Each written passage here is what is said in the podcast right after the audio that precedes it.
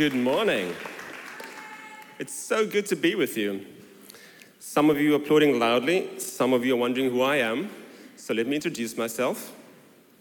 My name's Hilton. I was born in South Africa and I arrived in London in 2001 on my honeymoon. My wife came along on that trip as well, um, in case you're wondering just how we roll. And um, we settled in a one bedroom flat in North London. The idea of to travel and just enjoy our new marriage. But it didn't work out quite that way. Um, sometime in, this, in, that early season, uh, we ran out of cash. Middle of the month, and there's just nothing. And I don't know if you've been in that situation, but it kind of feels like your tiny snow globe of a world is being shaken and flipped upside down. And then it becomes hard to think straight, even harder to sleep. So we prayed. We prayed, and I got this thought that we should check my wife's bank account. So she did, and there, in the middle of the month, was a sum of money that she would expect to find at the end of the month from her teaching job. So she went back to school the next day and asked if anybody knew what was happening. And it was explained to her that there'd been an error. She had been paid early. Sorry for the inconvenience. Isn't that amazing? amazing, right? No, no, no, no.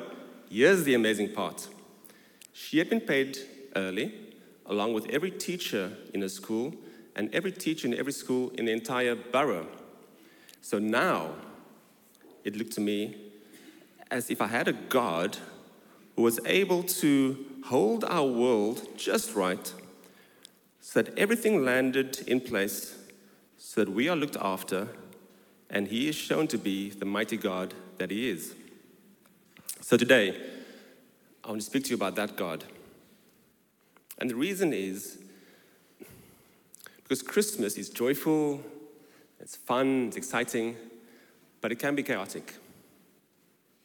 I've spoken to people this week who've gone through some things, and it's tough amidst the joy. And I, I suspect there are some of us here today who, who sang that last song, God's goodness is running after me. And you sang it, but deep down inside, you're shouting out, God, do you see what I'm going through here? Do you see the Middle East? Could you pick up the pace and just run a little bit faster? Lord, why is it that if you're doing all the running, why is it that I'm the one that's exhausted all the time just trying to think about Christmas? Right? So if that's you or someone you know, Luke chapter 2 is going to help us out. Let's read Luke chapter 2 from verses 1 to 7, and we'll try to make sense of the chaos at Christmas and try to find reasons for hope. See if you can spot three reasons in this reading to have hope in this season. In those days, Caesar Augustus issued a decree that a census should be taken of the entire Roman world. This was the first census that took place while Quirinius was governor of Syria, and everyone went to their own town to register. So Joseph went up from the town of Nazareth in Galilee to Judea, to Bethlehem, the town of David, because he belonged to the house and line of David. He went there to register with Mary, who was pledged to be married to him and was expecting a child. While they were there, the time came for the baby to be born. And she gave birth to a firstborn, a son. She wrapped him in cloths and placed him in a manger because there was no guest room available for them. Okay, let's sit up right. Focus. Here comes the history. 44 years before Jesus was born, Julius Caesar rises to power within the Roman Empire. He concentrates all political power on himself, but before he can really, really have this position, he needs to meet one last criteria, and that is to have an heir. You must have a son who can take over from you one day. But he doesn't have a son. So he follows tradition and he adopts his closest male relative, a boy named Octavius. Caesar doesn't last a year in the role before he's executed, assassinated. And a while after that, he is officially recognized as a god within the Roman Empire. So now it gets interesting. The adopted boy, Octavius, inherits the entire Roman Empire.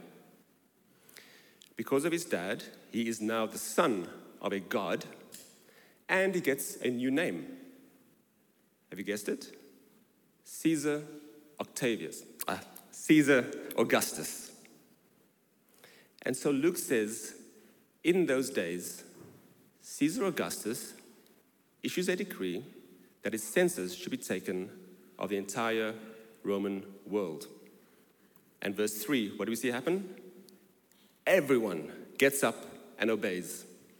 This man has power, he has authority, he has sovereignty. We cannot deny that. But I put it to you that he does not have supreme sovereignty. And the reason is because about 700 years before he's even born, God declares that his son will be born in Bethlehem.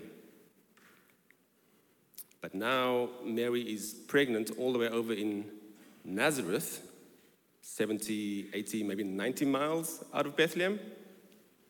So, what does God do? He grabs hold of the Roman Empire and he so holds it that Joseph and Mary end up in Bethlehem, right where they need to be.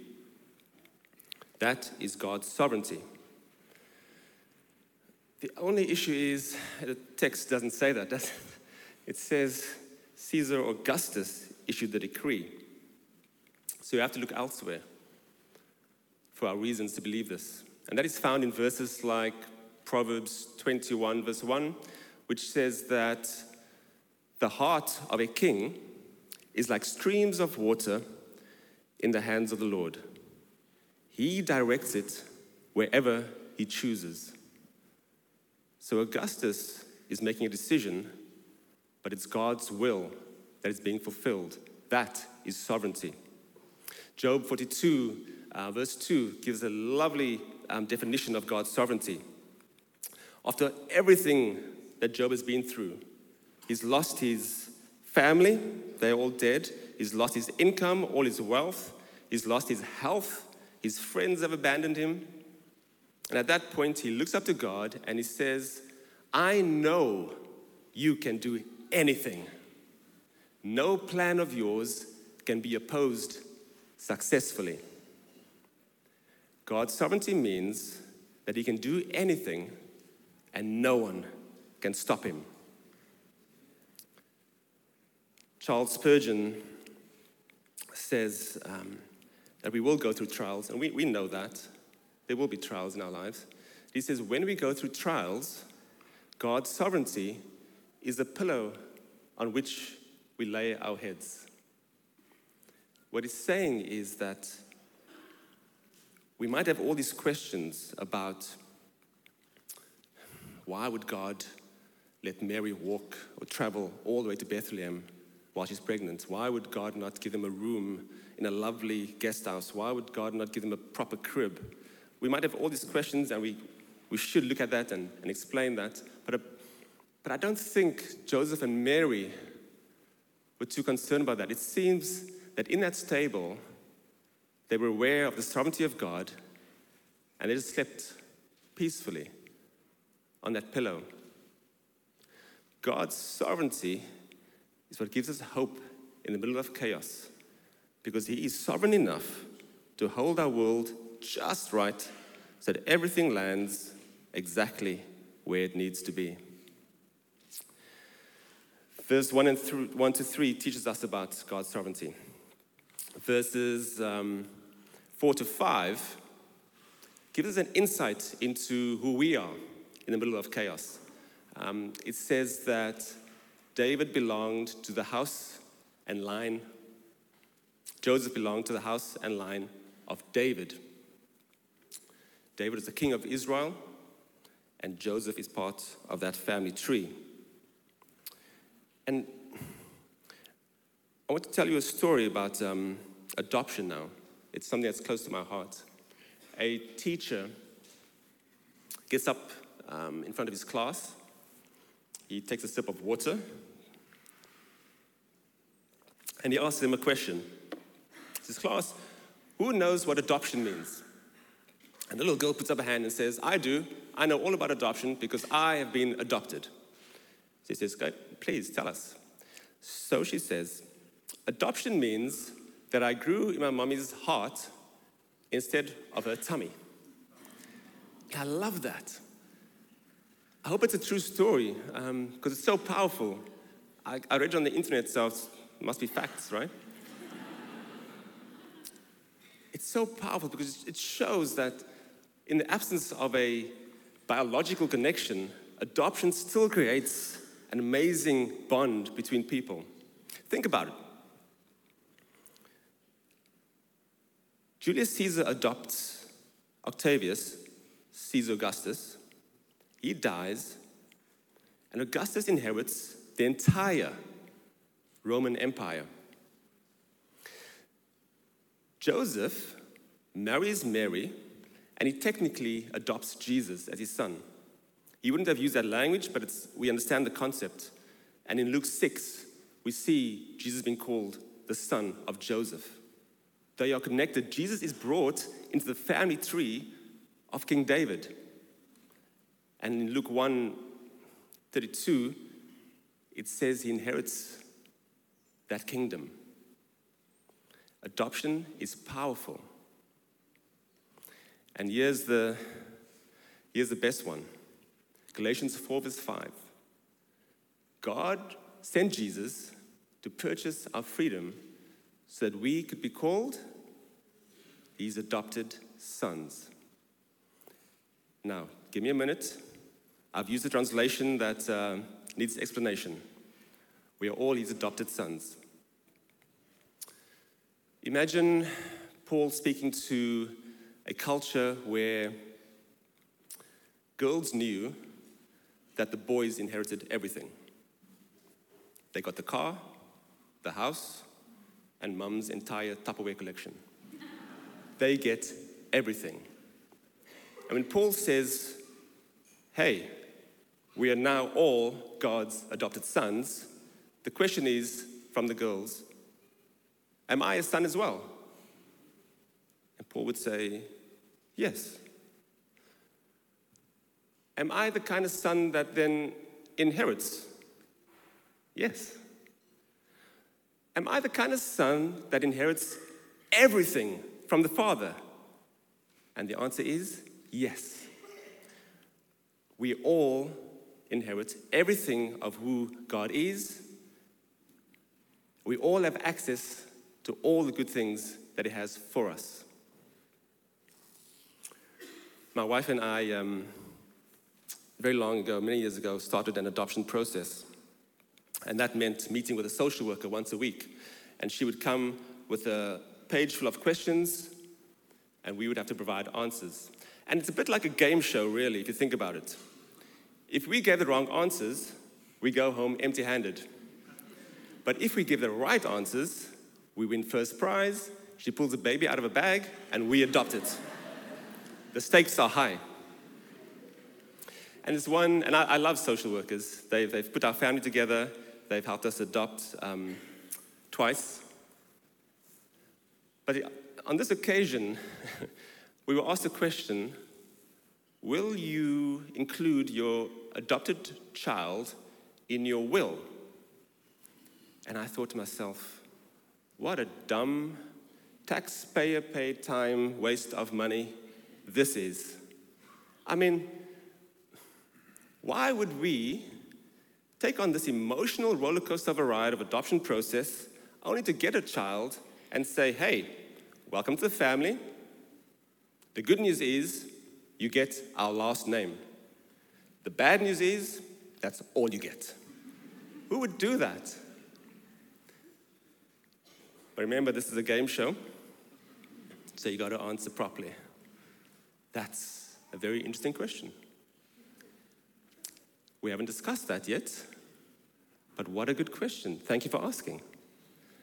I think what we do know is that um, our, we will be giving this child everything we have, and if it so happens that at the end of our lives there's anything left, they are more than welcome to it.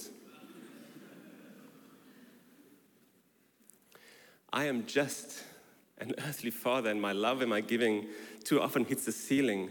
How much more will your Father in heaven give to you his adopted son, which includes everyone, sons and daughters? Verses 1 to 3 teaches us that God is sovereign. There's nothing that he cannot do.